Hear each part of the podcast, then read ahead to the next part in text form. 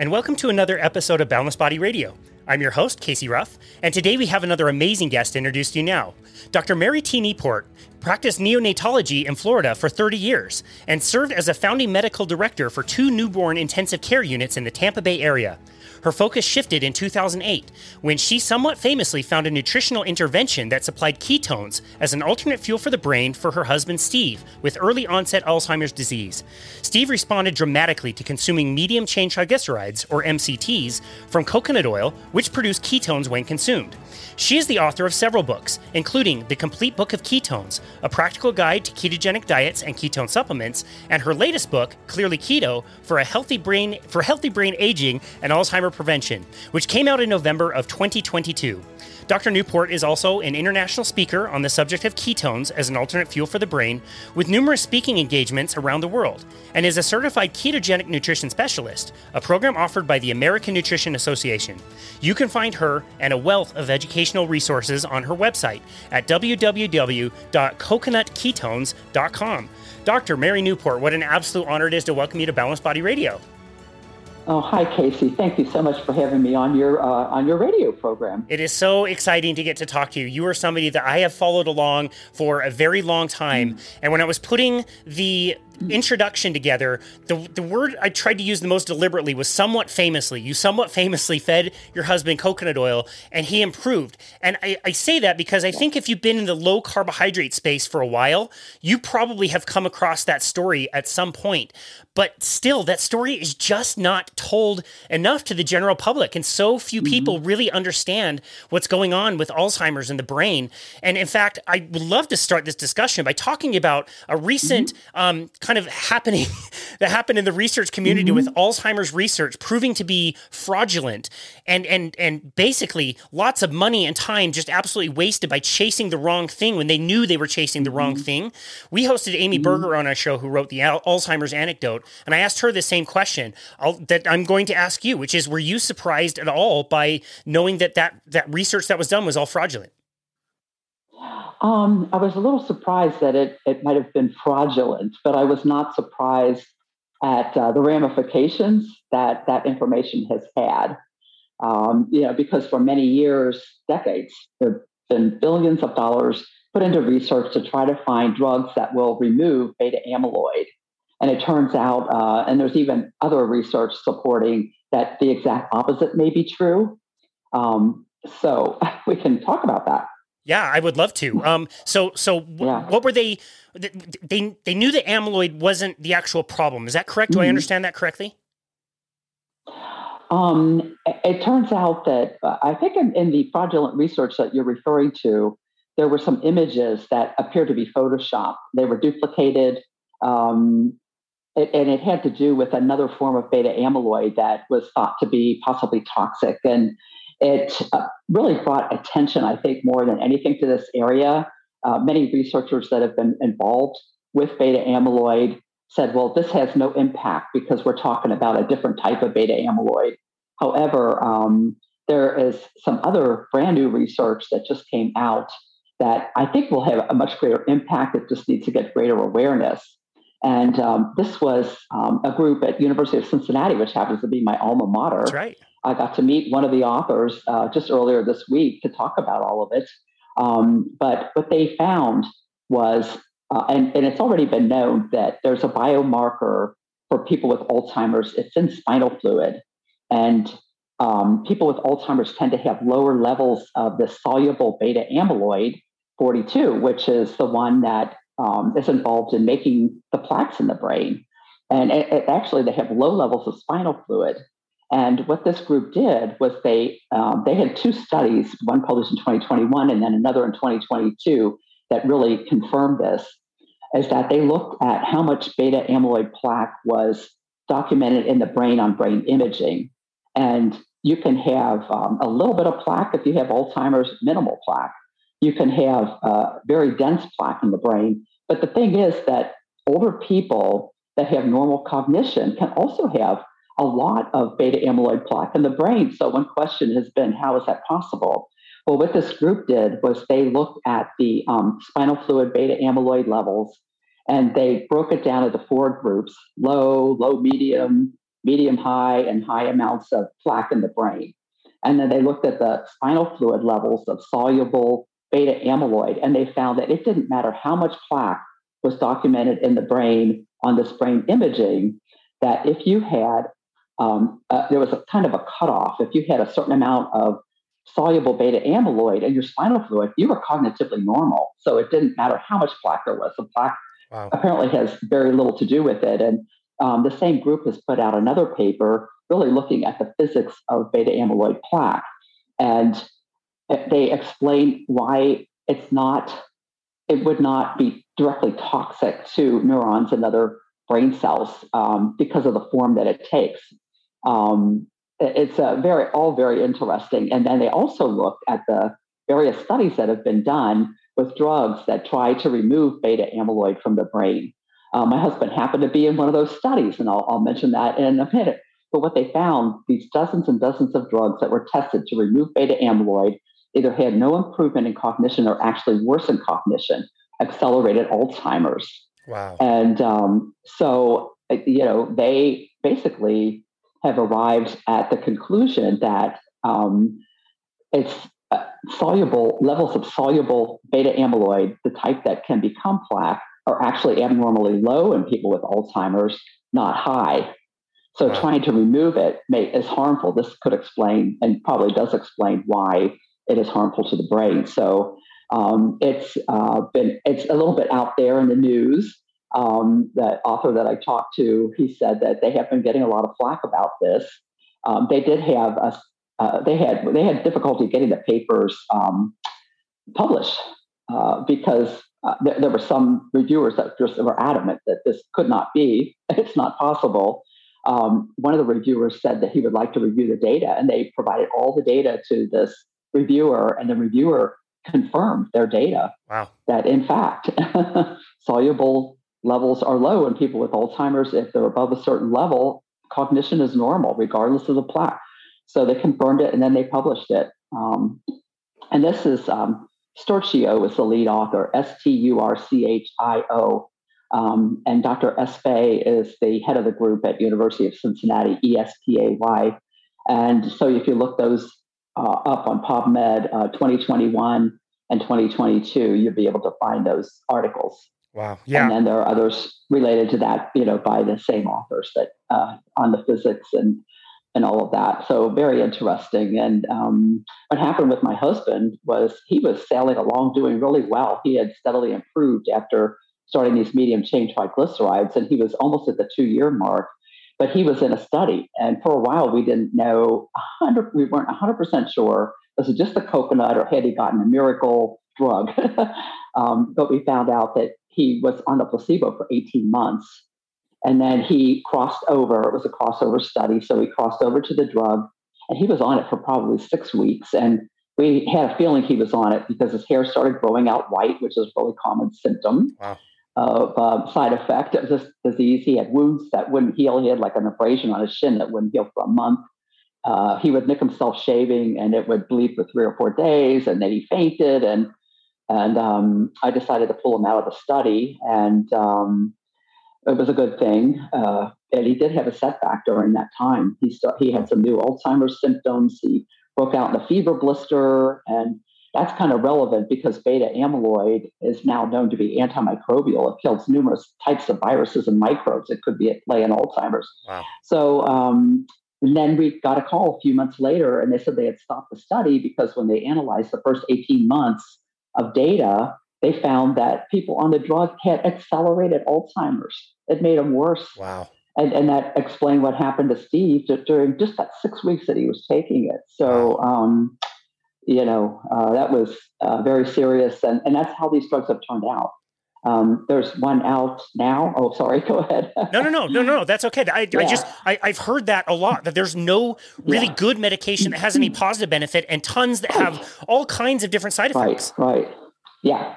There's one called Aduhelm, A D U H E L M, that the FDA approved. Uh, I feel it was a little bit over a year ago.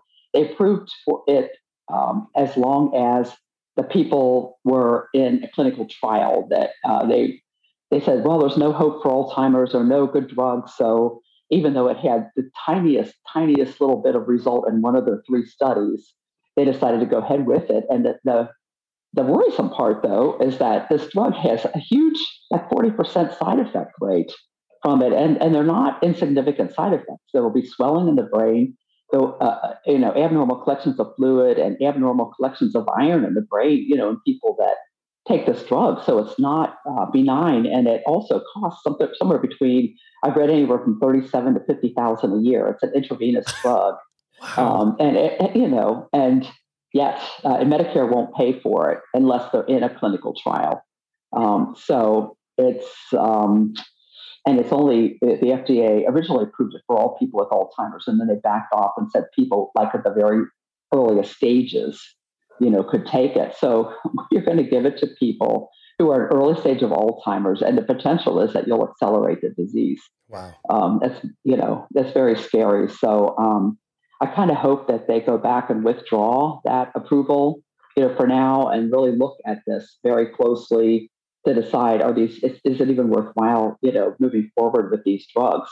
Wow. Um, and the cool thing too about um, this study, uh, Espay, Sturchio, uh, that group, um, Krikorian's another one, is that um, the, the reason I made a connection with them is that there was a study at Wake Forest in North Carolina, um, um, and it was on it was comparing in people with cognitive impairment. This was um, subjective cognitive impairment when you feel that you have memory symptoms, and people with mild cognitive impairment that are beginning to test um, abnormal uh, with abnormal scoring on their cognitive studies. They did um, a diet study in which the people received three different six week periods of diet. Um, one was um, the American Heart Association diet, which is a low fat diet. The other is a Mediterranean keto diet, which is a high fat diet, low carb. And then in between the two diets, they um, had a washout period where they were on their, their usual everyday diet for six weeks. And you know they they could be on the diet at the beginning or the end you know just to kind of mix it up there make it a little more blinded. And what they found was uh, when people were on the um, mediterranean keto diet that they had an increase in their spinal fluid beta amyloid wow. um, which correlates with better cognition. Um, so i brought that to their attention. They weren't aware of that study. And so now they are looking at um, um, what they can do, how they can study this further, uh, because um, in their papers, they conclude that uh, some type of drug analog or something should be developed to actually increase beta amyloid, soluble beta amyloid. Um, and if a diet can do it, um, it'll move along a whole lot faster. You wow. so now they I, uh, I believe that they'll be moving forward on that. Wow, I sure hope so. We just had yeah. um, Dr. Thomas Seyfried on our show for the second time not too long ago, and the title of the episode and, and really the topic of our discussion, we talked about fasting. He he worked with George Cahill way back in the day when he was first getting started. Right. Some very influential fasting studies, yeah. which you're very familiar with. But the name of the yeah. episode is called "Treating Revenue Driving Diseases." Treating like yeah. like like these these diseases bring revenue into yes. cancer centers and into Alzheimer's centers and all kinds of right. medical systems. And so, how do you treat that with metabolic disease that's going to make people feel mm-hmm. better? And you know Thomas Seyfried. Once you get him like a little bit wound up about it, he'll just go bananas yeah. against it. But it, it's so sad. It's yeah. too bad that that we're in a system that is designed to generate a lot of money. Right, I agree with that. Both Alzheimer's and uh, and probably even more so for cancer. Chemotherapies are extremely expensive. Yeah. Um, and it's a good thing there's going to be a cap on Medicare expenses for prescription drugs now, you know, for oh, wow. seniors, because um, I have had friends, you know, people I know on chemotherapies, and, and they'll often get hit with just exorbitant copays month after month after month for their chemotherapies. You know, many people just can't afford it. They don't get to get treated for their cancer if they can't find a way to pay for it. It's wow. very unfortunate. And, um, diet doesn't really cost very much nope. and it actually should be reimbursed. Dietitians should be, and physicians, you know, who counsel people on nutrition should be reimbursed for that, but that just doesn't happen. Um, it's happen. really a shame. It is. It'd be a great payoff, you know, for Medicare and other insurance companies to look yeah. into that. yeah, yeah, that's really yeah. too bad. And I'm so excited to have you on to tell your story. Mm-hmm. Um, I yeah. I've told your story a hundred times, hundreds of times, and I, I feel mm-hmm, like I mm-hmm. it's it's at this point like a game of telephone. I, I maybe tell it slightly differently, yeah, and it's like yeah. maybe evolved. So I'd love to hear the original story. Um, and I'm so yeah. proud too. One of my clients, who I, I, I told my client yesterday that I was going to interview mm-hmm. you, and I said, hey, tomorrow I'm going to interview um, Mary Newport. And as soon as I said that, mm-hmm. he goes, the clocks, and I'm like, yeah, you remember the clocks. so we could talk we could talk all about that okay. in the story. But just okay. before before we do, what is the current mm-hmm. what is the current state of Alzheimer's? Have we made tons of progress? Is it worse than ever now in 2022? Like what what are we dealing with mm-hmm. today? Mm. Yeah, there still have not come forward any new drugs that that um, can claim that they improve cognition in Alzheimer's. There haven't really been this Aduhelm, you know, that we mentioned already. Is um, the uh, first drug in something like 15 years that actually got any FDA approval to move forward. Um, the other drugs, um, basically, um, they're um, inhibitors of um, the enzyme that degrades acetylcholine. Um, related to that, the acetylcholine is a neurotransmitter in the brain that has to do with memory and learning. It's deficient in Alzheimer's. So the drugs that are approved are aimed to try to increase acetylcholine uh, in the brain. Um, but there haven't, you know, there are just a handful of them. And at best, their studies have shown that they might slow down the disease for up to six months, and perhaps half the people that take them. Um, but they never claim to improve cognition. They haven't been shown to improve cognition. So um, that's the state of it. Um, I have been following, obviously, the research for a very long time. I've watched the conference. I've been was going to the conference until the pandemic, but watching it the last couple years. Alzheimer's Association International Conference, and they bring together about 5,000 researchers. They have hundreds of presentations. They have about 3,000 poster presentations. Um, and and I, I, was just, you know, again, once again, not surprised, but still somewhat surprised that there was no new announcement of any new breakthrough in medications, any treatments for Alzheimer's. Um, one of the cool things, though, um, back um, when all of this happened with my husband, which we'll talk about, I tried my darndest to get this information to the Alzheimer's Association to get them to acknowledge it. And uh, I even went to a conference about two months after it happened, tried to distribute, wanted to distribute information. I arranged for a table. They had the article, they approved it, and then at the last minute they rescinded it Wow. Uh, wouldn't let me have a table, wouldn't let me put out this little case report I had written about Steve. That the intention of the case report was to draw attention to this and to try to um, encourage funding and research into the ketone ester, which Dr. Richard Veech had developed at the NIH. And they told me not only can you not have a table, but you can't pass it out at the conference, but you can come to the conference. And we had all the travel arrangements. I had, you know, everything. So we went, we went and I'll admit I did sneak it to about 200. Good, good. but um, sitting in yeah, the bush in the parking I, lot or something like distributing. Yeah, like here yeah. you go. Yeah, yeah. And the following year, I talked. Uh, we were at a Steve and I were, at a forum for um, for people. Well, for Alzheimer's, it was um, in Washington D.C. They go to um, government offices, you know, senators, representatives, to try to encourage them to get more funding for Alzheimer's research, basically, is why we were there. But um, to me, it was an opportunity to kind of meet people like the medical director of the Alzheimer's Association, try to talk with them. Um, and they just were not interested at all in researching this. They said this isn't the kind of type, the type of study they would fund. And not only that, but you know, they they were not willing to even mention it or uh, to, you know, um, any of the people, you know, that come to them for information um, and, and, you know, I, I, said, you know, this is a food. It's a food.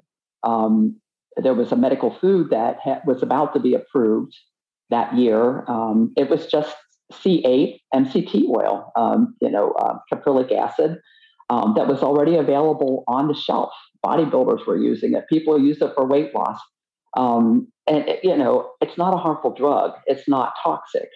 it was has been put in infant formulas for decades. Uh, if, uh, medium chain triglycerides are in human breast milk, uh, you know, uh, but I couldn't convince them um, to acknowledge it, much less study it at wow. the time. And uh, finally, around 2016, they started funding some MCT oil research for ketones. Um, Dr. Stephen Cunnane in Canada, notably, Um, and then some other projects since then, ketogenic diet and MCT oil, other studies by Dr. Cunnane. Um, and the first session ever for ketones was eight, uh, nine years after this happened with Steve was in 2017. Wow. And yeah, and this year there were four sessions that had um, at least a couple of um, they well they had um, several presentations on beta hydroxybutyrate, the ketone, um, various aspects of it. Uh, some some of them, some of the research I hadn't come across myself, but was very interesting. interesting. Having to do with the, the microbiome. There are bacteria in the bowel that that produce beta hydroxybutyrate, which, wow. and it shows up in the brain wow. when that happens. That's amazing. Yeah. So yeah, it is amazing. Ketones, so um, they're ketones, finally kind of acknowledging it. ketones are endlessly fascinating. It seems like yes. every day we learn something new and some magical new thing that they do. It's yeah. just so cool to learn about and study. And I think this would be a yeah. nice segue onto how this kind of came to be yeah, your yeah your world. what was a day in the life like for you and Steve before he oh. started showing symptoms? Oh my gosh. Oh, oh, before he started showing symptoms. So, um, so I, I'm a physician. I did newborn intensive care for 30 years, and that's what I was doing when all this happened. Um, my husband Steve was an accountant, and that worked out really perfectly for our family because um, he, he actually volunteered. If we were going to have children, he volunteered to stay home um, to work from home, and, which is possible for an accountant. It was unusual in those days, but he was able to work for my medical practice, which was beautiful you know, being hospital based, I didn't need another office, and so he just worked from home. Um, and um, he he was uh, the super creative guy. Um, he invented various things. He invented like a rudder for his kayak to make it go straight. You know, when you uh, rode it. Um, he invented um, back when I was in medical school um, I had to read for about four hours every night, and he would like to watch TV with his tiny little apartment. Um, so he invented um, a thing he could plug into the TV with a headset, so he could listen to the TV silent while I read. Wow! You know, and this was in the 1970s. Yeah, wow, that's amazing. so, Smart guy. I mean, just yeah, several things like that. Uh, he was um, an avid kayaker. He was an avid novel reader loved computers. He had, you know, one of the very first computers, Atari. I remember typing on that. Um, wow. And he always had to have the fastest computer, did all of his accounting work on that. And then he, um, you know, basically around age 51, I started noticing some things, and it had to do with his memory. He would forget appointments, like our, our daughters would need, say, say an eye appointment they they were scheduled for that, and I would call about thirty minutes ahead of time, say, uh, "Don't forget about the eye appointment." He'd still forget. He'd forget to take them, and I thought, uh, you know, just things like that would happen, and I thought it was just just getting distracted, you know, maybe a little midlife crisis or something going on, you know. Um, he would hang post-its in the doorways on long pieces of tape to try to remind him to do things, wow. and he'd still forget to do them. And then, um, so about when he was 51, he started forgetting if he'd been to the bank and the post office. And that was his job. He did this every day. And he couldn't remember if he got mail from the post office and he would misplace it. It would turn up in all different locations in our garage, which was a gigantic mess. He had started hoarding too. Uh, that had been going on for a few years at that point. Later, he told me that he knew he had a problem several years earlier than I caught on. You know, mm-hmm. he knew something was up. And he had gotten quite depressed. And um, took him to a neuropsychiatrist who mentioned dementia but didn't say, um, you know, didn't believe it was that. He said it's more likely depression, which can cause memory problems. I think it was actually the other way around. The memory issues, the, the problems he was experiencing were causing his depression. And, and all throughout, Steve was always aware, uh, you know, that he had these issues. And then um, in 2004, things had gotten worse and worse, much worse um, we had moved from that location to for me to start another newborn intensive care unit about an hour north. And then it became really obvious he could not figure out how to get around this little small town that has just a few north, south, east, west arteries and um, couldn't read a map anymore. He would uh, spend hours and hours in his garage looking for something, and then he'd still be looking for it, but he couldn't remember what it was. Wow. it was very strange behavior. And so um, I took him to a neurologist uh, who uh, was recommended by the local Alzheimer's Association. And he um, said he thought Steve did have some type of dementia. He did a whole, he did an MRI, which was actually normal at that point. This was in 2004. Um, but he had this test called the mini mental status exam, and it's a 30 point test. And if you're normal, you'll get 29 or 30 points. Steve got 23 points. And um, he, there was like a, there's a drawing that you do. It's this interlocking trapezoid. Steve, it was so bizarre looking, the drawing. It wasn't even remotely close to that. Um, I just remember seeing, you know, the doctor showing me the test, and he said, okay. He said, well, this could be Alzheimer's, he said, but I want to see if it progresses before we put that label on him and start him on medication.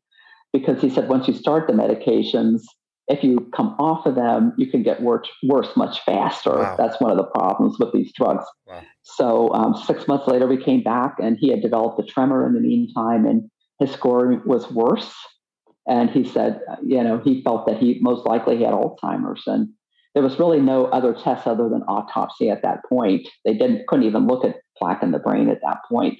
So, um, you know, he was officially diagnosed with Alzheimer's in 2004, and um, it just continued to progress. Um, we had actually um, in 2006 switched over to a Mediterranean diet from our convenience food, conventional, you know, high high high carb, low fat diet. We had been taught, you know, pounded for years by the American Heart Association that we need to eat low fat. So that's what we were doing.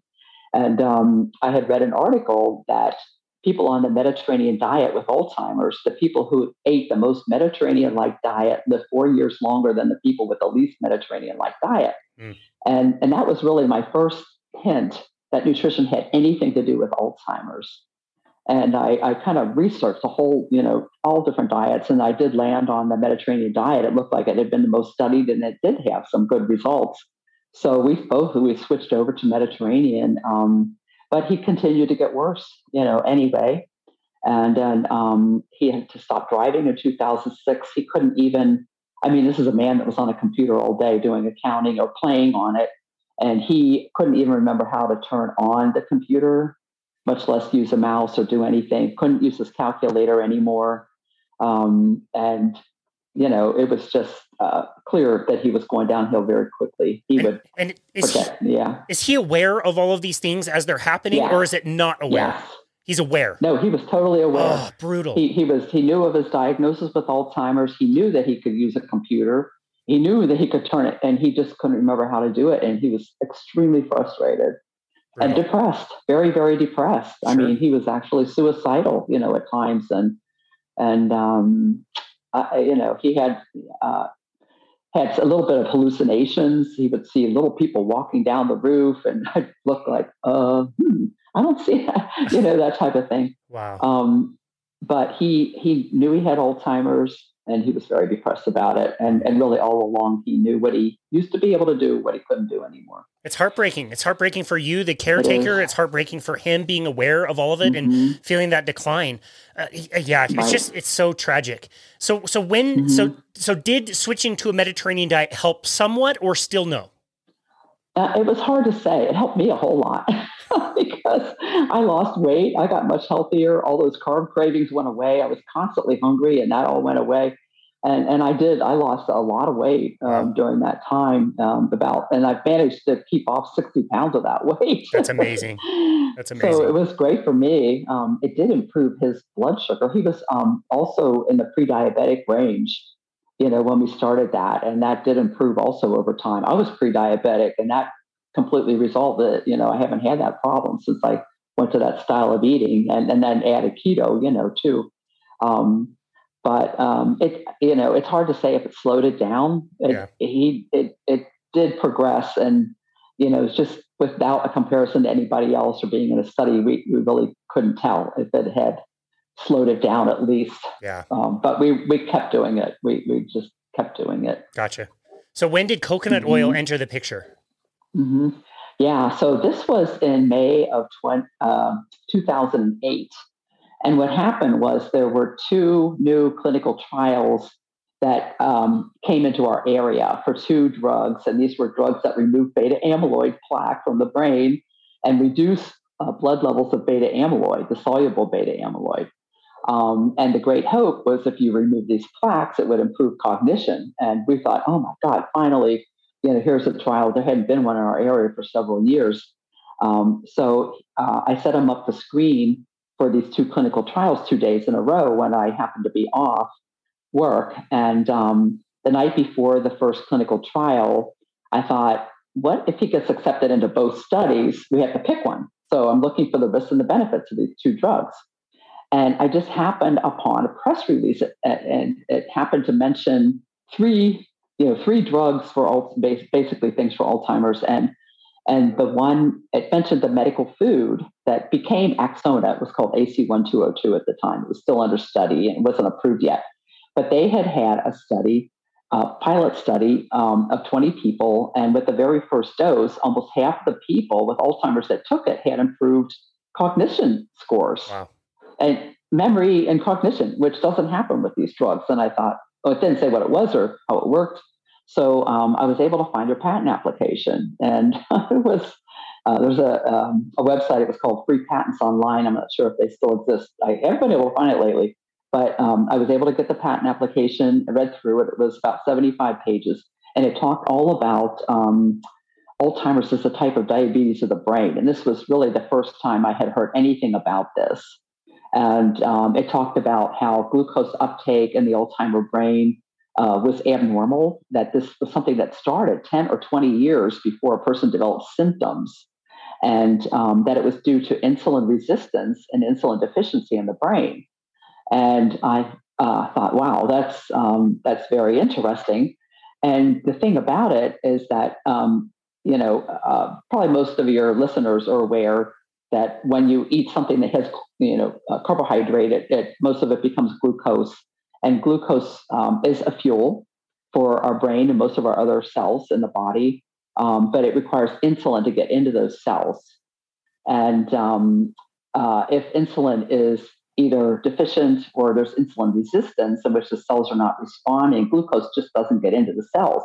So in Alzheimer's or certain areas of the brain, where this is happening. Uh, um, it starts in the areas with uh, that um, have to do with learning and memory, and then it just slowly progresses throughout the brain as the disease progresses. It gets worse and worse, and and uh, you basically have very very poor glucose uptake in a big part of the brain um, at during the last stages of Alzheimer's. Um, so the thing about ketones is they're another they're an alternative fuel for the brain um, and they are taken up normally in the Alzheimer brain. This is something that research in Canada, Dr. Stephen Cunnane and his group uh, published in 2016. Um, they used ketone and glucose PET scans, and they were able to document the same areas that do not take up glucose normally in the Alzheimer brain do take up ketones normally. That, yeah, and ketones don't need insulin. They use different transporters. Um, they they enter. Um, it's it's a biochemical chain reaction called the TCA cycle to make an energy molecule called ATP that basically virtually every cell needs to carry out its functions. Um, and glucose actually requires six more steps, uh, chemical reactions to get into this TCA cycle than ketones do. Ketones enter more directly. It's a smaller molecule. It crosses very easily into the brain. And so, you know, the idea with that medical food, which was MCT oil, medium chain triglyceride oil, um, was that it produces ketones, and the ketones from MCT oil um, would be taken up by the brain and could possibly improve memory and cognition in somebody with Alzheimer's. That was the idea behind the medical food. And I thought, oh my God, this is brilliant. Um, for one thing, I knew what MCT oil was because I'm a neonatologist, a newborn specialist.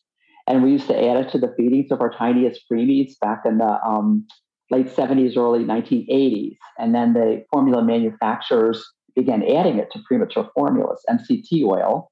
And they started adding coconut oil to premature and other infant formulas because it has these medium chain triglycerides, which are in human breast milk. They were trying to mimic human breast milk. Um, so I knew what MCT oil was. Um, and uh, I think if I wasn't a neonatologist, it, it might have just gotten right past me. That's what know? I was wondering. I, have actually yeah. told people when I tell people yeah. your story, I think I do it mm-hmm. incorrectly. I've, I've been telling mm-hmm. people that since you worked with babies, you understood that babies were in ketosis mm. most of the time. No.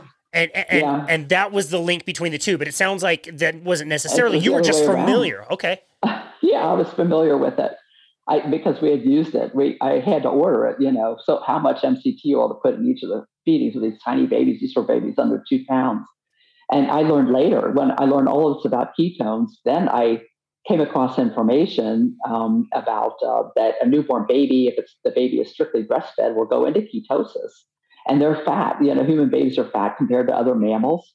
Uh, human breast milk and, and the, uh, the milk of other mammals, uh, cows, goats, you know, have medium chain triglycerides in them.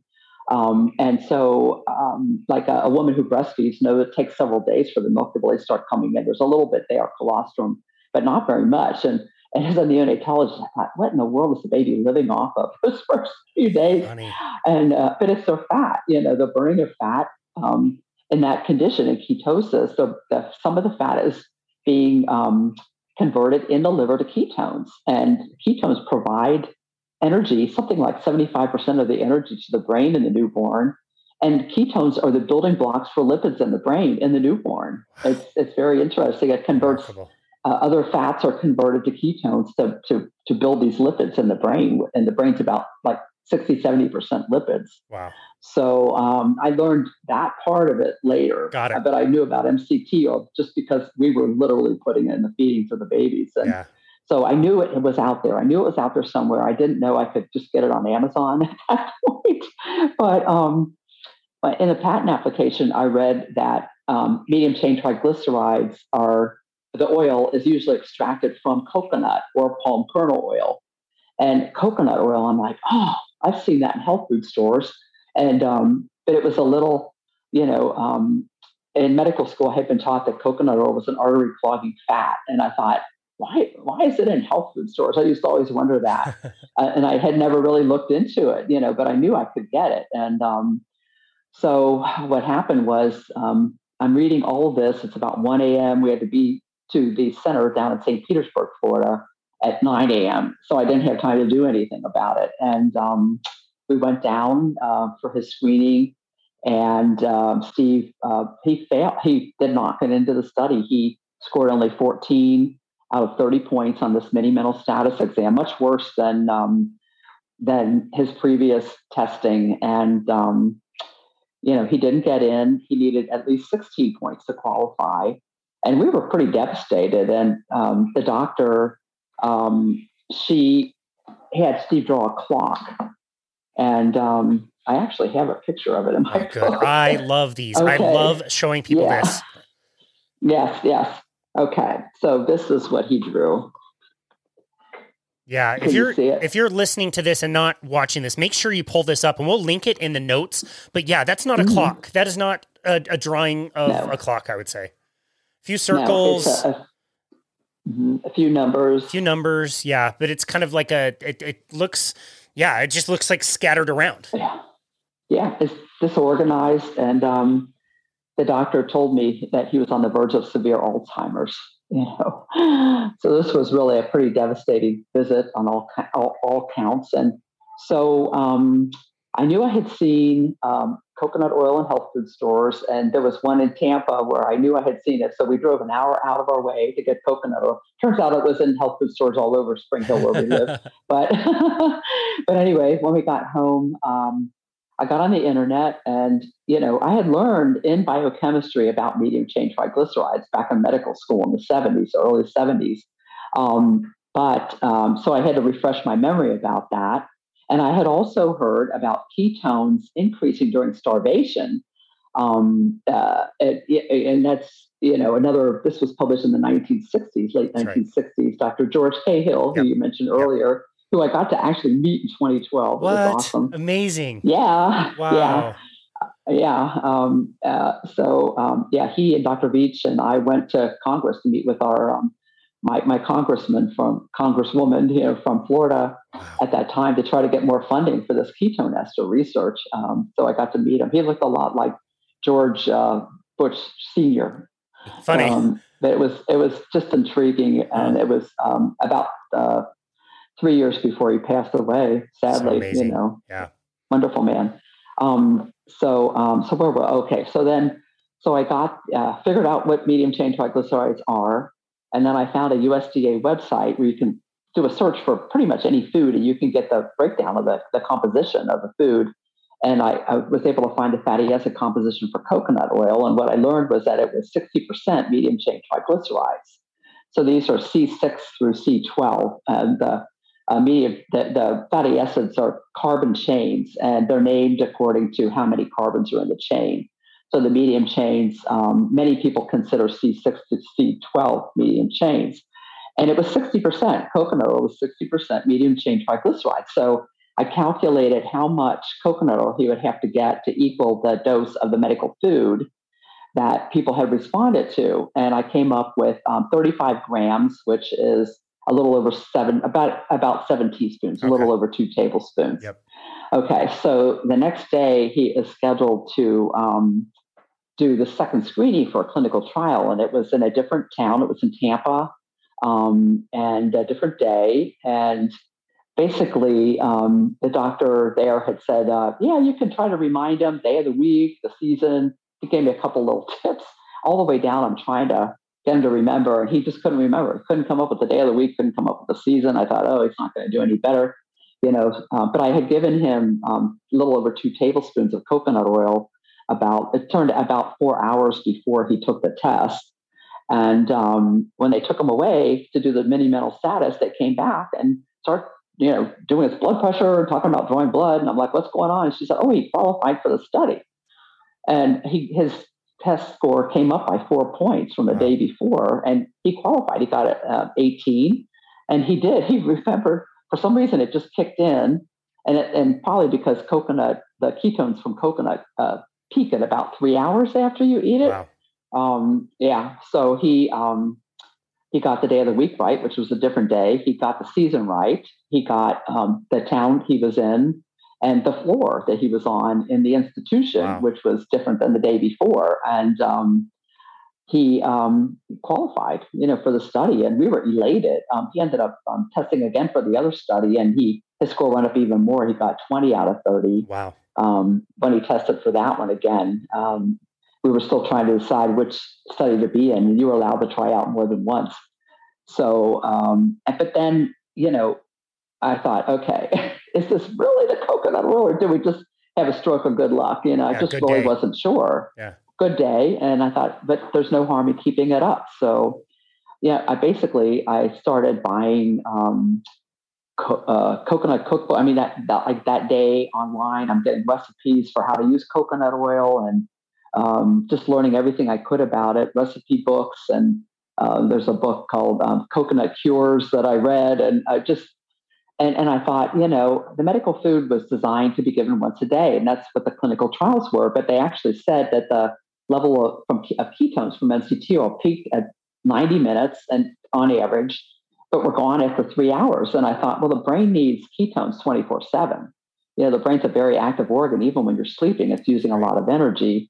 So why not give it throughout the day? And with something like coconut oil, it can be easily incorporated into cooking if you um, you know just know anything uh, you know a little bit about it and so um, like the next day I, and every day after i just started giving them a little over two tablespoons for breakfast and then cooking with it adding it you know it melts on so many different kinds of warm foods i would use it in cooking i cook eggs with it you know got started getting coconut milk, getting flake coconut. We got whole coconuts. We bake them. We just you know, and luckily we love coconut. So um, just our life became all about it. Um, but you know, some of the changes that happened those first few days were pretty dramatic.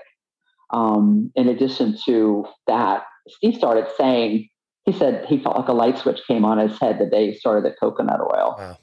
And I've had other people say that, not in those words, but they said some, something changed, something was different, you know, about the way I was thinking that first day. And um, he, you know, before um, he started this in the morning, he would be very sluggish. He'd come out very slowly. He had a weird gait, you know, he couldn't run anymore, um, but he would um, pick his feet up and walk real slow, just a strange gait. He had tremors, like when he would try to talk his jaw would tremor and he would have trouble finishing a sentence and his hand would tremor when he tried to eat and um, he would have trouble like getting silverware out of the the drawer, getting the right utensil, you know, what he wanted. He'd come back with the, the wrong one several times and he finally get the right one. Wow. Couldn't figure out how to get water out of the refrigerator. So within those first few days, all of that changed. he started coming out with more energy, you know, um, uh, much more talkative, started whistling and making jokes again. Uh, he was quite the whistler, too. He had these great medleys that he would whistle. Wow. And, um, you know, he just totally felt different. He could get the water out of the fridge, he could get the right utensil. The tremors, the jaw tremor completely went away. We never saw that ever come back. And um, his hand tremor, he would have it until he had his coconut oil 20 or 30 minutes later, we would see the tremor would go away, which was intriguing. And um, so by about the fifth day or so, we looked at each other and we said, something has changed for the better here. Um, and you know, in the meantime, I'm researching everything I can about ketones, and and um, I found on Wikipedia Dr. Richard Veech's um, uh, telephone number at the NIH, and he was, was considered the world's expert on ketones. Um, he had um, worked with Dr. Hans Krebs and helped work out the TCA cycle decades earlier. Um, and at the NIH, he had been working on um, uh, learning everything about the possibilities of uh, ketones as therapeutics since the 1990s and had been developing this ketone ester since the 1990s, but it hadn't really gotten the funding that it needed to get mass produced and get clinical trials. So we talked about all that. When I called him, he answered his own phone. Um, and, you know, yeah. and um, I had a whole list of questions for him. Uh, I didn't tell him what I was doing yet with Steve. I, I presented it more as a theoretical. And I asked him, I said, do you think that, um, that um, uh, taking coconut oil could help somebody with Alzheimer's. And he said, Oh, no, no, no, no. He said the ketone levels would be much too low. Um, you, you, would need very high ketone levels. He thought four to five millimoles for people that know something about the levels that that would be needed to help somebody with Alzheimer's.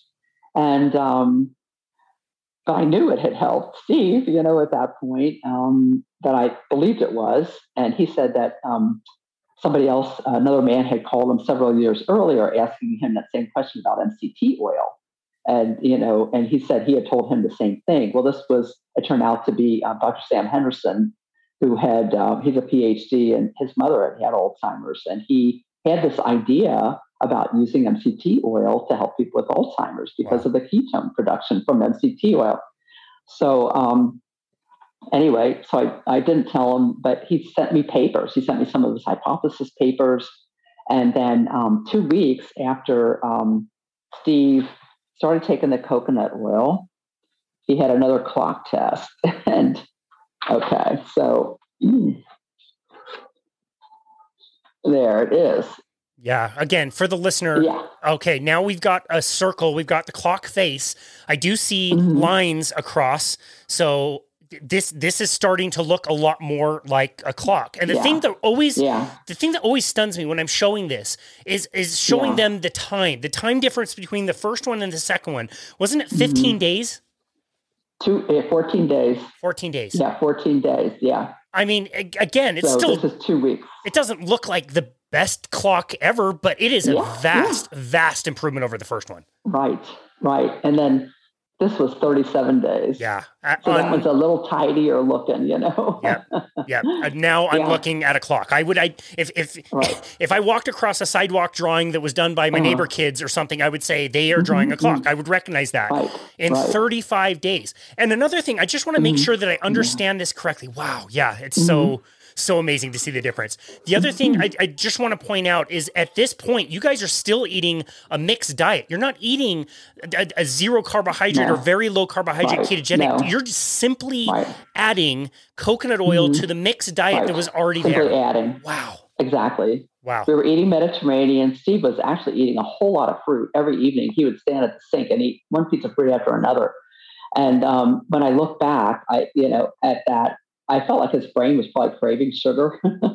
That's why he was eating so much fruit, um, but it wasn't working. You know, you can have a really high blood sugar, but if it's not getting into those cells, they're starving. Those cells are starving. Right. They're not right. going to function. So I think that something like that was going on. And, and not long after we added the coconut oil, he actually stopped eating so much sugar, uh, the fruit, I should say, um, which was really quite amazing. And then um, over time, you know, we um, uh, oh, so when the, the second clock, when he drew that second clock, then I called Dr. Veech and I faxed him the before and and after clock, and he called me back and he said, "Well, he said this is unexpected." Is what he said. Wow. He said um, he just really didn't think the levels could be high enough to have any you know benefit, but something was going on. He said, um, and, and and then he put me in touch with Dr. George Cahill. He called me Dr. Theodore Van Itallie called me, um, and Dr. Sammy Hashim. And uh, Dr. Van Itallie and Hashim, they were the, the two who had studied intensively medium chain triglycerides in the late 50s and throughout the 1960s. And they had discovered that um, MCT oils converted the ketones in the liver. And they had been involved with these recent hypothesis papers, uh, along with Dr. Veech, trying to get this information out about the potential for ketones as therapeutics um, but the studies had been done a little bit in animals, but not any human studies yet. So they were all so excited that this human with Alzheimer's had responded to, you know, um, something like coconut oil of all things, you know, that had um, these medium chain triglycerides in it. Um, and Dr. Hashim and Van Itallie both uh, agreed that they, they, Dr. Hashim told me he felt like uh, he had always thought that lower levels of ketones could be beneficial, you know, for people with with Alzheimer's. Wow. So they encouraged me to keep going. And then Dr. Van Itallie, he said there could be other things in coconut oil or other reasons why it's helping him too, in addition, because the ketone levels aren't very high. They're pretty minimal. And Dr. Veech did measure Steve's ketone levels, um, acetoacetate and beta hydroxybutyrate in his glucose level. Um, after he took um, coconut oil, like he had two doses there were level drawn before and then hourly after each of the two doses. Um, and um, basically, uh, my lab director at the hospital I worked at agreed to do the drawings, and they put them on um, uh, liquid nitrogen, um, you know, to transport to the NIH, and then they ran the levels the next day. And wow. Um, the it was interesting because with MCT oil and uh, ketone supplements, and in starvation, beta hydroxybutyrate levels get much higher than acetoacetate. But the coconut oil, the acetoacetate levels were higher than beta hydroxybutyrate, um, which is interesting. We don't know what it means yet. Dr. Cunnane's been thinking a lot about that, and we don't know what it means. Mm. Yeah, but um, but beta hydroxybutyrate is converted to acetoacetate before it enters the mitochondria to make ATP. So it could have something to do with that. But anyway, um, the levels were relatively low. Um, but um, the, uh, an interesting thing is that in 2016, this group in Japan, um, they had me come over and they, they were really interested in why Steve would have responded to something with such low ketone levels like coconut oil. And they did a study with um, um, lauric acid and and uh, and the other medium chains in um, coconut oil. And lauric acid is half of coconut oil, C12. So it's uh, it's on the it's on the edge. It's kind it has some properties of medium chain triglycerides and some of longer chain triglycerides, but it's still many still consider it a medium chain triglyceride. Well, lauric acid, it turns out, um, in cultures of astrocytes, potently stimulates ketone production, and astrocytes are brain cells that nourish the neurons in the brain. So um, it could be that um, lauric acid and coconut oil acts more directly in the brain um, to stimulate ketone production. Um, and um, it turns out medium chain triglycerides themselves, well, C8, C10, and C12 all did this to astrocytes. But um, C8 C10 are used up very rapidly. Um, they're converted mostly to ketones, especially C8. Whatever yeah. is left is used as energy fairly quickly. It turns out that the brain can use those um, you know, C8 and C10 directly as fuel. Astrocytes use these medium chains directly as fuel too. Um, in the brain, it's been documented now. C12 hasn't been studied yet, and there's a group um, they're, they're uh, hopefully going to study that um, to try to just you know prove yeah. one way or the other that C12 gets in the brain and that it does this directly in the brain. It's so but that interesting. Could explain. Oh, go ahead. Sorry, I cut you off. Yeah, no, I was just going to say that that could explain why something with relatively low ketone levels like coconut oil could have such a powerful effect, you know, mm-hmm. because it's a more direct effect in the brain of increasing ketones. Interesting. So I remember mm-hmm. when I first started getting into low carbohydrate, it was probably 2018. I remember being mm-hmm. told mm-hmm. that like coconut oil has those three, the C8, the C10, mm-hmm. and the C12, but that right. the, the, the, two potent ones were C8 and C10, and especially C8. Mm-hmm. So I stopped right. eating as much coconut oil and started purchasing right. the C8. Yeah medium chain triglycerides. And for me personally, I couldn't tell the difference between the C8 versus the mm-hmm. C8 and C10 blends. Mm-hmm. And so I just figured yeah. like the C8 straight up was kind of a waste of money. But mm-hmm. to this day, yeah. I still do the C8 and C10 um, uh, kind of mm-hmm. combination for MCT oil. I put it in my coffee every single morning. Would I be better mm-hmm. off to go back to just eating coconut oil itself? Um, well, what we ended up doing was mixing them. You know, I felt like, okay, coconut oil has you know, um, and I didn't know yet about the lauric acid and the astrocytes because this was still only 2008 and it was 2016 when they found that. But Dr. Van Itallie, he said, you know, he he recommended, and my gut feeling was to keep the coconut oil going, yeah, um, because he said there may be something else in it that we don't know about yet. Um, and um, and I agreed with him, and I I didn't want to take that risk of just because Dr. Veech actually did encourage me. He said, just use C8, just forget about the coconut oil, use C8. It's, it's uh, most ketogenic. But I thought, what if he declines again? You know, that's the last thing I wanted to see. So I decided just to mix them. And, um, and he didn't tolerate, Steve didn't tolerate C8. He would have diarrhea. He'd end up yeah. in the bathroom but yeah. as soon as he took any C8, but he was fine with C8, C10. So um, I started adding um, um, I started mixing MCT oil and coconut oil together, literally like in the same bottle. Got it. And uh, I found uh, a ratio of it that it was liquid at room temperature, and it could be used in almost any kind of food because coconut oil tends to chunk up if you put it in anything cold. You know, like even a smoothie, it will get a little bit chunky. And MCT oil is um, it doesn't even freeze to, until well below freezing level, you know, of water. Um, so um, you can use MCT oil in pretty much anything. But when you mix them together, you can use it in pretty much anything. The two, the mixture of the two.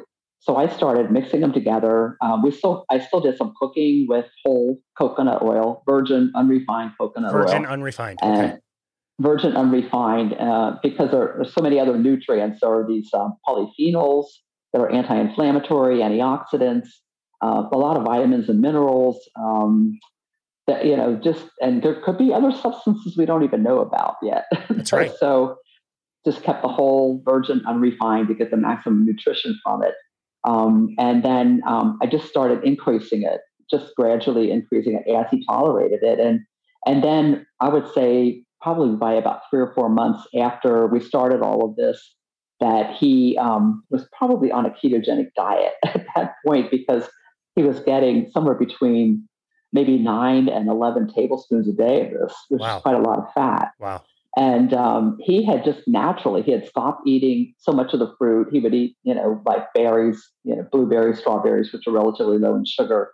He would leave the bread. He would, he'd have a sandwich or a hamburger or something. He would just leave the, the bread and not eat it. And Great. he would leave the rice and the pasta and not eat it. Great. And I thought, okay. So I kind of stopped. By that time, I had learned about the Charlie Foundation and ketogenic diet for epilepsy and uh, learned a lot more about that. Um, and I had um, spoken with our dietitian, Beth Zupec-Kania. You know, we had corresponded and she encouraged me to try to go more in the keto range, you know. So then I would say several months later that he was on a ketogenic diet, but they, they didn't have those home monitors yet where you could confirm it. So I don't know absolutely for sure, but sure. strongly suspect. Sure. And um, what we saw through that summer um, I mean, he he just continued to progress. Around six weeks after we started the coconut oil, we went home for a visit to our families in Cincinnati. And the years before, he couldn't remember the names of his brother-in-laws that he'd known, you know, for a long time, and nieces. And he was like a wallflower. He just wasn't talking to anybody and not communicating. And but this time, he was, you know, very outgoing as he usually was. He laughed at jokes. He remembered their names, his brother-in-laws, everybody. They, had conversations, and they were like, "What has happened to Steve? Wow. you know, he's better than he was last year." And I brought the clocks with me, and I started showing them the clocks, and they're like, and I told them about the coconut oil, and they go, "Oh my god!" You know. and some of his family members and mine started using coconut oil themselves because we all have that history in our family. Yeah. And um, and then um, that was when um, I happened to be on that visit, and uh, I saw a news story that the Alzheimer's Association was going to have a conference in July, like the next month. And I'm like, oh my God, I've got this great opportunity to get this information out to 5,000 researchers from all over the world. And then uh, we already talked about the rest of the story that I didn't did not get to. Oh, you, you know, I had 15. Wow. Yeah, I had 1,500 copies printed up and, and prepared to print up more in Chicago. And wow. and uh, uh, took, but the, the, it was a funny kind of a funny thing. My sister was out there scouting out things, and she found the press room for the Alzheimer's Association, and I tried to bring the information in there, and they said, no, no, no, we can't give anything to the press that hasn't been uh, reviewed by our committees and all this. And I'm like, okay. So we got in the hall, and here's this young lady who she uh, walked up to me and she says, "Would you like to do an interview for our this uh, journey through Alzheimer's documentary that we're putting together?" And I'm like, "Yeah." so I got to to show the clocks and wow. tell, tell the story. And I, it was on this thing. You can't find it anymore online or haven't been able to find it, but um, it was out there for several years. Um, so I was in a documentary for that that conference. Wow, amazing. That's amazing. So they were probably really upset with me about that, but you know. I was willing to do anything to get yeah, the information. Good out, for you. Good yeah, for you. I've yeah. got I've got two questions. Maybe you can answer both. Yeah. And I, I remember um I remember I remember like coming across researchers looking at mm-hmm. low carbohydrate or ketogenic diets. I want to say it was for weight mm-hmm. loss, like back in the 1900s, and they were saying oh, like yeah. there. I, I, am going to butcher this. I'm just paraphrasing, but I remember them saying like mm-hmm. there must be an upper limit of meat and fat that we can give these people. We just can't find it. Like there, there's got to be. We got to be overfeeding yeah. these people at some point, but we don't. We we mm-hmm. sure can't get there, so we don't know what that is. So my two questions to you mm-hmm. first of all, did you ever find an upper limit of coconut oil that was like too much and and you needed to reduce? Mm-hmm. And then the second question is when I hear, you know, nine to 11 tablespoons of coconut oil, I'm thinking of my MCT oil. And if I did that with MCT right. oil, I, yeah, that would be very, very, very bad. I had very close calls. I had yeah, close yeah, calls when I first started. Digestively, was he able to handle that much coconut oil just fine? Yeah. Well, he handled the coconut oil fine. You know, like the first day, it was over two tablespoons, which some people one teaspoon and they'll have diarrhea from it. You know, some yeah. people are just really sensitive, and I think that that holds true for other types of oils as well. Um, I took two tablespoons, and I don't have a gallbladder. I didn't at that point, and um, and uh, I had major indigestion. I didn't gotcha. have diarrhea, but I had indigestion. Um, so there's, I think people are more limited by whether they have side effects from it or not. Um, I haven't really come across an upper limit. Steve is probably the most that I've heard of anybody eating. Okay. Um, and it was a mixture. It was a combination. I would say it was probably slightly more MCT than coconut oil um, because gotcha. we did use some whole coconut oil and other foods. Um, and then um, so the other question, remind me again. No, that was it. You answered both. How did he handle it okay, digestively, okay. and if you ever found an upper limit? It seems right. like with the process yeah, of burning ketones is so much mm-hmm. supply driven yeah. versus demand driven. So it doesn't seem like there would be an upper limit, which is amazing. Right, right. Now this would be yeah. this would be pure speculation because there's no mm-hmm. way to know what would have happened had you not found all of this. But I would right. argue strongly, and I'm sure mm-hmm. you would mm-hmm. too, that that doing mm-hmm. this gave him more time on this planet. It sounded like oh. you got more years out of mm-hmm. this. And I think the length yeah. of time is really important. I think more mm-hmm. time is fantastic. But I, I yeah. also think more time of 2004 Steve, 2006 Steve, feeling awful, feeling suicidal, getting depressed losing mm-hmm, cognition mm-hmm, would not be mm-hmm. fun. That would not be a four years no. that I would want to do. of course, right. you would be suicidal in that situation. Mm-hmm. So yeah. more more yeah. so than the time, can you comment on the mm-hmm. quality of life that you experienced yeah. in the time that you had with him? Right, right. So I mean, very early on, I mean, within a matter of days, when he felt like the light switch came back on, he also started saying that he had hope. He felt like he had hope again. His depression lifted. It was real obvious and just his demeanor and um, personality and how he was behaving, and he just felt much less depressed.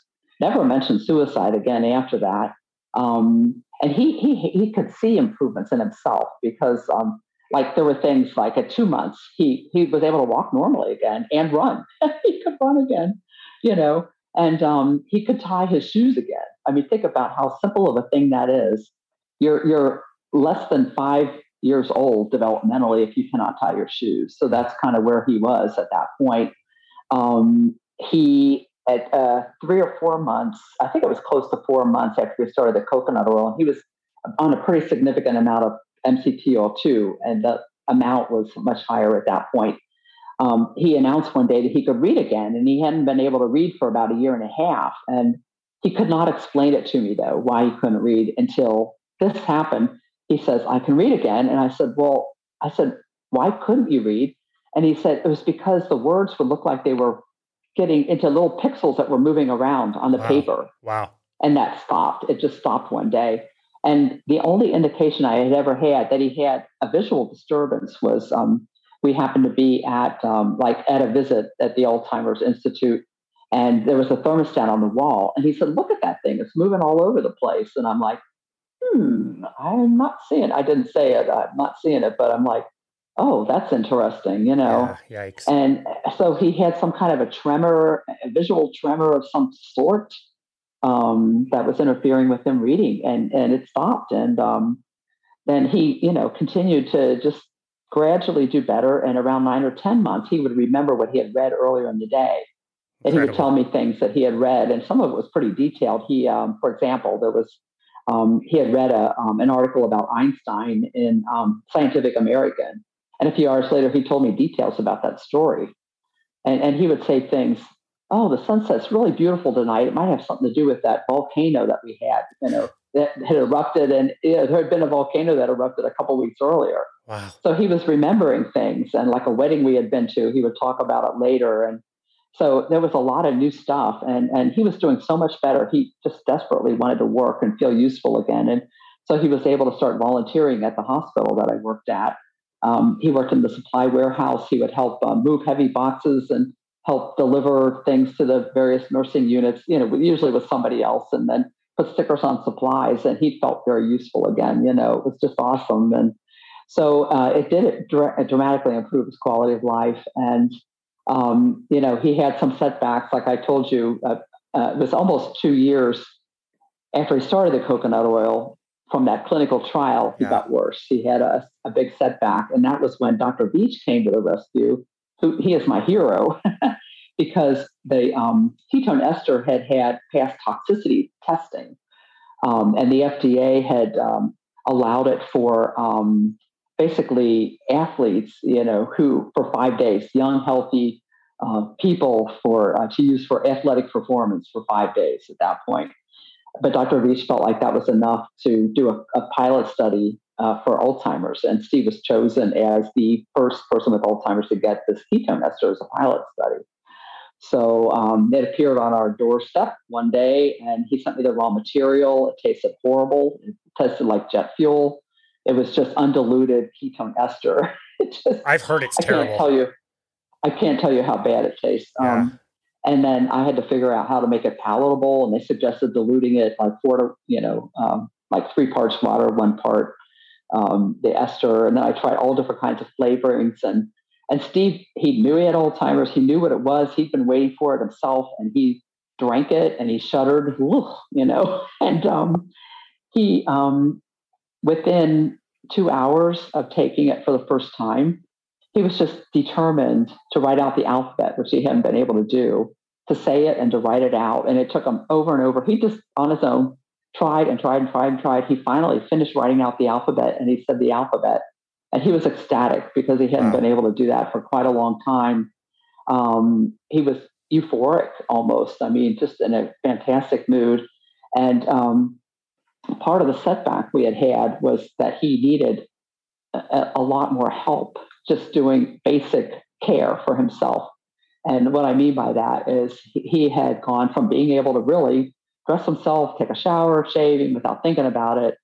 He had, with the setback, he needed step by step guidance to take a shower. So, um, what that means, what that meant was I would have to stand with him. You know, he's in the shower. I'm standing there telling him, okay, now get your hair wet. Okay, now rub the shampoo in. Wow. Okay, now rinse it out and just step by step through the whole thing. Same thing with shaving, same thing with brushing his teeth. Wow And um, when he took the ketone ester the very next day, he just got in the shower and took it, shaved, picked out clothes, put them on. They weren't backwards or upside down, which they often were. and um, it was, he said, I can do things again. You wow. know, I can do things again. Is how it, it was to him. And we saw that in many other things. And over about six weeks, basically nearly everything new that had happened during that setback was reversed. It That's was, amazing. He was kind of back to square one. And then he went on for about 20 more months like that. So it was altogether close to four years wow. that he had a better quality of life. And um, and then um, sadly, what did happen was um, he uh, well, first he had a hospitalization related to um, a medication reaction. It was Valium. Um, we had um, I, there was a geriatrician here in our area who he has a big sign that says that he trained at Johns Hopkins, that he's an Alzheimer's expert. And I thought, oh, wow, this would be the guy to hook Steve up with, you know, um, as a physician. And so we went to him. And at that point, Steve would have um, an occasional night where he would say, this isn't where I live. Take me back to my place when it was time to go to bed. And we go through this for like an hour, you know. and then I'd finally convince him, well, it's kind of late. Why don't you just lay down here and we'll look for your place in the morning? And then mm. he'd go to bed, you know. So we were having some things like that going on. It's really common in Alzheimer's. Um, and um, so this doctor said, well, let's just give him the like half of the lowest dose of Valium, and that'll probably calm him and he'll probably go to sleep easier, you know. And the first three weeks he took it, um, he was fine. But then he broke out into like a, a, like a dripping sweat one day, and then he started pacing and pacing, and he was calling my name like two or three hundred times a day, and it wasn't very happy. It was really strange, very strange. And um, I didn't quite know what was going on, you know, but it seemed like some kind of a toxicity, toxic reaction. But he had a severe night terror um, that was frightening. Um, he had he threw a like a Tiffany lamp against the wall, and I mean, he had never ever done anything like that. And it was really frightening. And he ended up in the hospital, um, which I wish hadn't happened. Um, to this day, but they started giving him drugs like Haldol and um, Abilify and other things, and he had like a really severe reaction to it. Um, this massive sweating and diarrhea and confusion, and and he went from being fully upright, um, talking well, feeding himself, you know, totally continent, to exactly the opposite. They wouldn't let him get out of bed. He was restrained. Um, he developed a really severe tremor um, from these medications and then you know this fever and these just massive sweating episodes and it turned out he was having a reaction to haldol it's called neuroleptic malignant syndrome and mm. it was getting worse and worse and i'm the one researching this they're not you know people there weren't didn't seem to be at all surprised or you know um, i was told later that one of the nurses had said to um, a sitter that i ended up hiring to help with steve she told him that he was dying and i was in denial you know wow well, he wasn't dying when he came in. you know? Yeah, wow.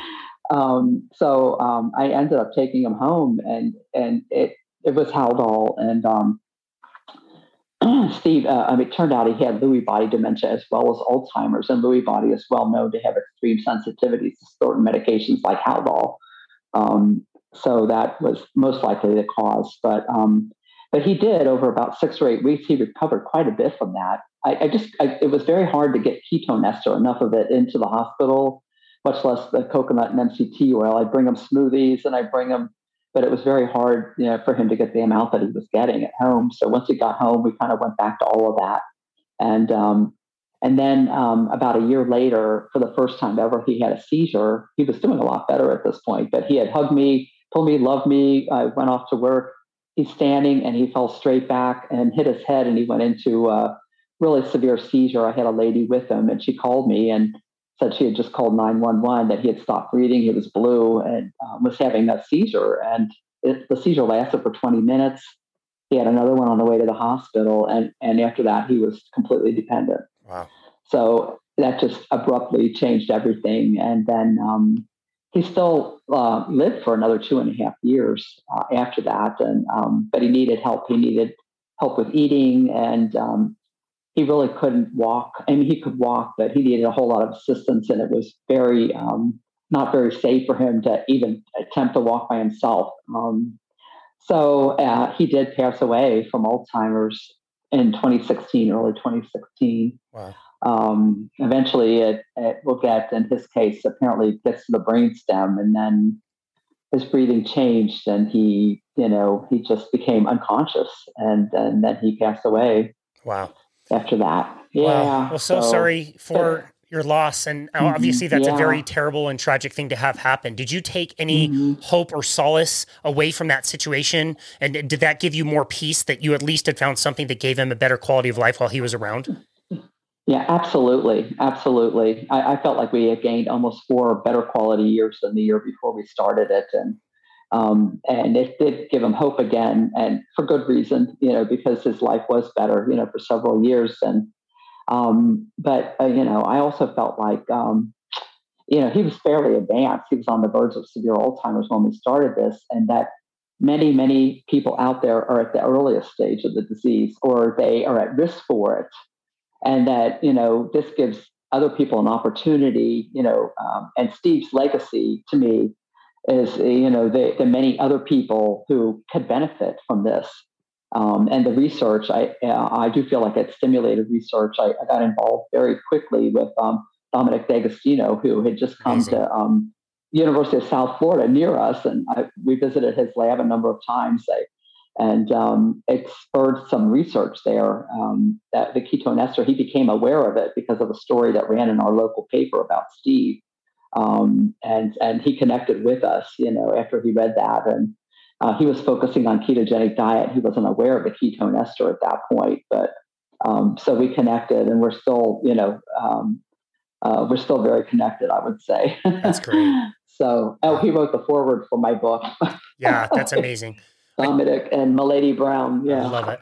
Wow. Well, I'm I'm so glad you used the word legacy because yeah. that occurred to me as well. He he left something mm-hmm. behind that's now helping so many people, right. which is incredible. Right. I, I, any one of us would would love to have that said about us when mm-hmm. we leave this earth. That people used our lives for some kind of help. And again, terribly tragic that yeah. you had to go through it, but amazing now that mm-hmm. you get to mm-hmm. share your message. At what at what stage, at what point of life should somebody mm-hmm. start mm-hmm. thinking about these things and Alzheimer's disease? Do we do we wait until we're 60? Should we start when we're 20? And what mm-hmm. things do you recommend that people do? Is it simply that you recommend mm-hmm. that more people have more of the coconut oil, more MCT oil, or mm-hmm. or what should mm-hmm. people do and when should people start? Yeah. So um, um, you can start at any age, but the sooner the better. And um, you know, I think about infants and breast milk and even in infant formulas, they're getting medium chain triglycerides and they're getting ketones, and um, it gets lost. Like uh, this whole thing about eating a low fat diet, eating low fat dairy. If you're doing that, you're not getting any medium chain triglycerides, and the brain does use ketones. Uh, other organs in the body, the heart and kidneys, love ketones. That's right. It turns out on ketone PET. Um, so our whole body and brain can benefit, you know, throughout our lives. So I think you know, trying to incorporate some foods that have these medium chain triglycerides is very important. I think another huge thing is getting away from eating so much sugar. Um, you know that that's been a huge problem. Uh, obviously, epidemics of obesity, diabetes, and dementia have just steadily gotten worse um, uh, since all these low-fat diet guidelines have gone into being, and you know, many manufacturers, I mean, they, they produce all these uh, fat-free foods, reduce fat this, reduce fat cheese, you know, everything. And it, it eliminates this possibility that we'll ever be in ketosis. That's right. um, sugar itself is very harmful. Um, this is something I, as time went on and I started writing and, you know, kept reading and reading about this. Um, and, you know, and its insulin resistance is a big part of the problem in the Alzheimer brain. Um, uh, what you whatever you can do to overcome insulin resistance is very important. And um, Dr. Eric Westman, for example, at um, at um, uh, Duke University, he has helped over four thousand people with type two diabetes, which is insulin resistance. Yeah. Basically, um, go completely into remission. They get off their insulin, off their meds, and all of this. And it's a, a very low carb, higher fat diet is what they're eating you know, to do this. Um, and now there are some case reports. Um, I have them in my book, and you know, I've put them out other places, presentations of people who have Alzheimer's and diabetes or insulin resistance metabolic syndrome um, that have uh, completely uh, improved from abnormal, like mini mental status scores, 21, 23, to normal, 28, 29, you know, up in the normal range, um, and um, reverse, you know, their diabetes, you know, getting uh, completely back to a normal hemoglobin A1C, normal fasting blood sugar within 10 weeks of going on a ketogenic Remarkable. diet. Yeah, and um, uh, the, the, the program, like in these case reports, they also did exercise, they did some mental training and that type of thing too. Um, but um, you know, and then other studies that I mentioned earlier, Mediterranean keto diet will also it will reverse these trends towards um, insulin resistance in the opposite direction, and it's it, you can see that in the blood, the biomarkers, the hemoglobin A1C, fasting blood sugar, fasting insulin levels, all you know dramatically improve, you know, with a keto diet. Um, and sugar itself, you know, when it's chronically elevated, we tend to produce in the blood advanced glycation end products, and there are these sticky, harmful molecules they're very inflammatory. They um, can form on DNA and RNA, proteins, lipids, and really muck up the works. I think of it as mucking up your metabolism, you know, yeah. because um, it, it, can you know, damage these tissues and probably are responsible for a lot of the complications that happen in people with diabetes. The, the blindness, um, kidney yeah. failure, um, problems with circulation in the skin, peripheral neuropathy. Yeah. yeah. And um, so, you know, I, I think cutting down on sugar is extremely important and finding some way to get in ketosis. And, and that could be many different things. Overnight fasting is very popular. Um, if you fast for at least 12 hours or so, you will start producing ketones, and the longer you extend it, the higher the levels will get. Um, exercise, uh, moderate uh, exercise for 30 or 40 minutes will stimulate ketone production. And there are some studies out there uh, that they were done actually as early as the 1930s or so, showing that you know, these levels of ketones could be elevated for seven, eight, nine hours after you exercise. Yeah. Um, so that's even without diet. But if you add medium chain triglycerides, coconut oil, you can further increase um, ketones. And I suggest people add those to their food. It will kind of help maintain a steady level of ketones, you know, um, mild nutritional ketosis, um, reducing the sugar, that will help even more, increasing other fats in the diet.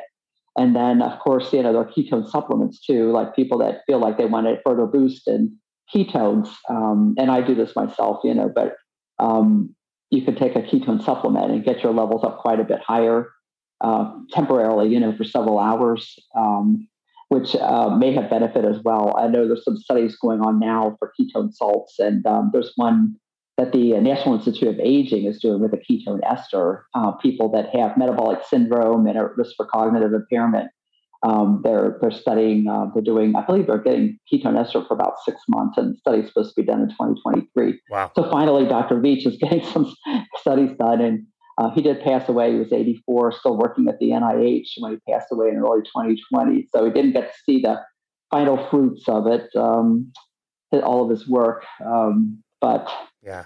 You know, so I'm carrying on Dr. Veech's legacy as well. That's, I feel like you know, that's trying so to push it forward. Yeah, that's so yeah. amazing. I absolutely love that. And part of that is your new book. Can you tell us a little bit about Clearly Keto? Yeah, so this is the book. It's a thick book, by the way. Ooh, it's very, very. I couldn't stop writing. This is what I did with my pandemic vacation. Good for you. The, the cover was the yeah. first thing I noticed on social media, maybe like a month ago. The cover's yeah. beautiful. Oh, I love the cover. I'm thrilled with it. Um, yeah, my uh, publisher, there was a kind of a turnover of people, and they came up with this cover, and I'm like, yes, finally a cover that I love. You I love it. So, um, yeah, so um, it took me about 16 months to write, and um, the last chapter, uh, I spent the first 10 months writing, and it's about what goes wrong in the Alzheimer brain. And I, I wrote it, you know, so that the average person who's interested in science should be able to read it and understand it but um, also you know so that researchers and doctors who want an overview of you know what's going on um, might find it interesting and it's tons of references um, uh, well over 100 references just for that one chapter wow. but um, i look at each cell type and what happens to each cell and the different pathologic processes that are going on in the brain inflammation insulin resistance um, there's a problem with the brain energy gap. There's a gap between how much energy your brain needs and how much it gets, even if you're cognitively healthy in older people. Um, it just gets worse with mild cognitive impairment and much worse with Alzheimer's. So it's almost like a continuum there. So I explain all of that, um, and then where ketones could fit in to kind of help overcome insulin resistance and fill in this brain energy gap and reduce inflammation, which is what ketones do.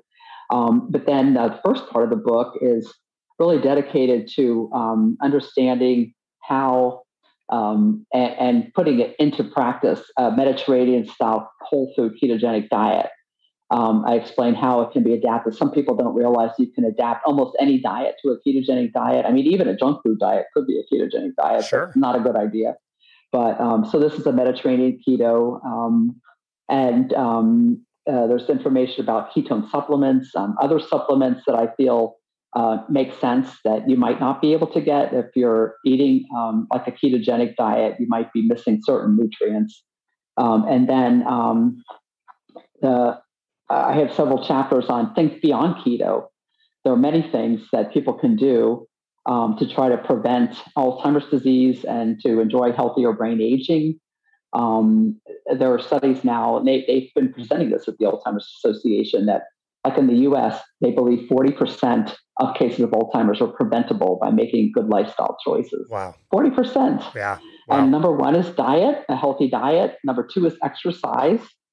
Um, and then others are controlling high blood pressure, um, treating, like evaluating for and treating sleep apnea. Apnea is a well known cause of dementia.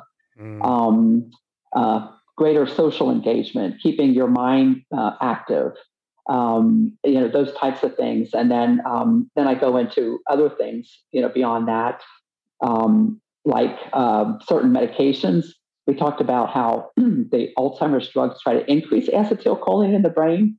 Well, there are a whole lot of over the counter drugs and prescription drugs that decrease acetylcholine in the brain.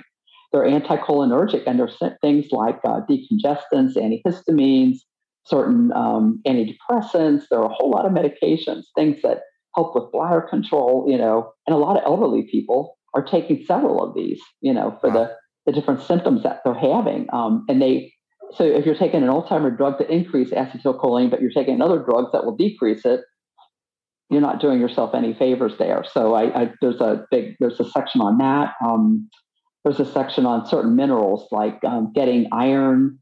You need a certain amount of iron, but too much can be very harmful. You know, if you think of rust, you know, it's it's not exactly rust in your brain, but it's a similar process, oxidation, and it can actually uh, be harmful to get too much iron. And same, too much zinc can be very harmful. A lot of people they'll pop a lot of zinc, you know, different sources, and that can be you, your body, you need zinc, your brain needs zinc, but it doesn't, you know, excessive amount isn't good. So just a lot of different things like that, you know, that people can do, little tweaks and foods that they eat and and other things they take um, that um, could possibly help prevent uh, Alzheimer's or you know um, uh, cognitive impairment as you get older. So wow. that's what the book is about. that's amazing. Wow. Very comprehensive and well done. I have to say, I'm looking mm-hmm. forward to two books at the end of this year that are coming out at pretty close to the same time. One mm-hmm. is yours, and the other one is from doctor mm-hmm. Chris Palmer, which should be another really amazing. Oh, yes. Yeah. Dude, I think everybody in the low carbohydrate space is really excited about both of those, and yours is one. Yeah. And I just have to point yeah. out, like, we, we're,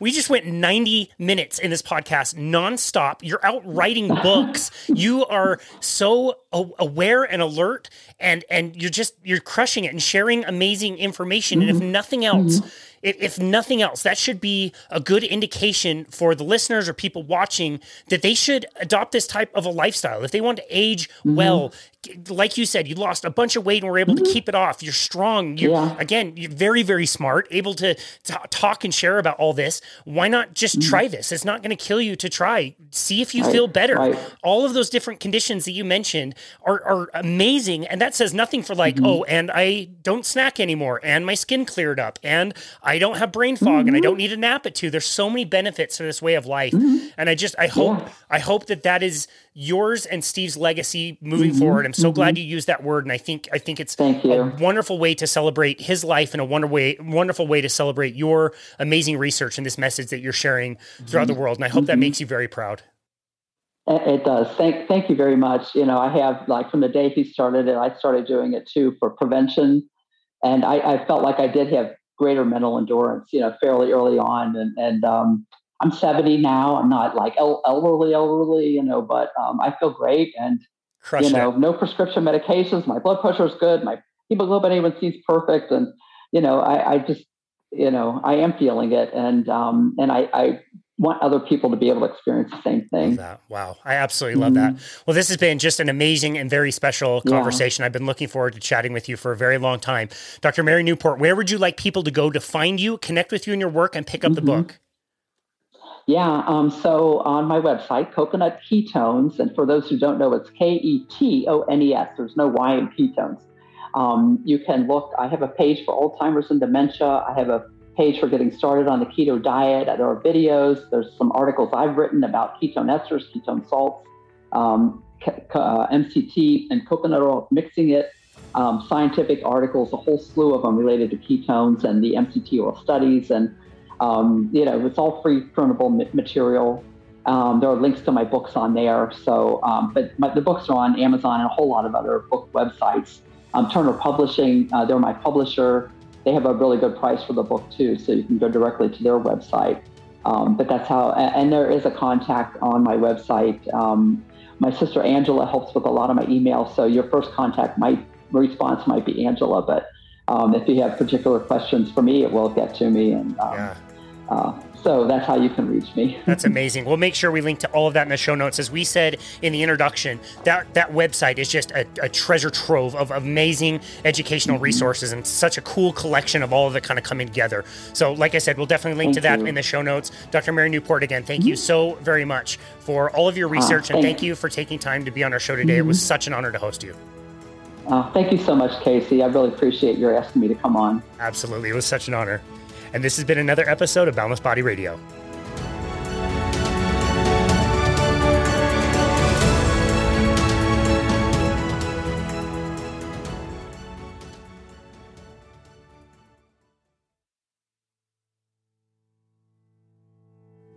As always, thank you so very much for listening to and supporting Boundless Body Radio. It has been such a joy to go on this journey now that it's been two years of doing these episodes and all the amazing conversations that we've had with thought leaders, and to be able to share this message around the world with literally hundreds of thousands of people has been so amazing. If you haven't already, please go over to Apple, leave us a rating and review, as it's the best way for the show to continue to grow and touch more lives of people out there.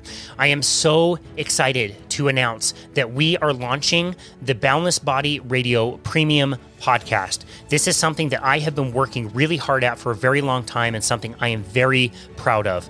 Now that we have done over 300 episodes, our content can be a little bit overwhelming if you really want to learn about one particular topic and really zero in on that topic. So that is exactly what I have done. I have gone through all of our episodes, taken the very best clips all about one particular topic, and put them into long form very informative and concise episodes called the Boundless Body Radio Premium Podcast. That can be found on our brand new Patreon page, which I'm really excited to announce as we have all kinds of different offers there and different tiers. We're including early releases of our show, Boundless Body Radio. We typically keep about 15 to 20 episodes scheduled at any given time. So we have options there where you can have early access to those. We're also offering group and one on one coaching and also access to these premium podcast episodes, the Boundless Body Radio Premium Podcast. We have three that are launching right now, and I will be making a new one every other week. And we believe that we are providing these for a very, very high value. So please check us out on Patreon. Check the link in the notes to be able to get there. And thank you, as always, for listening to Boundless Body Radio.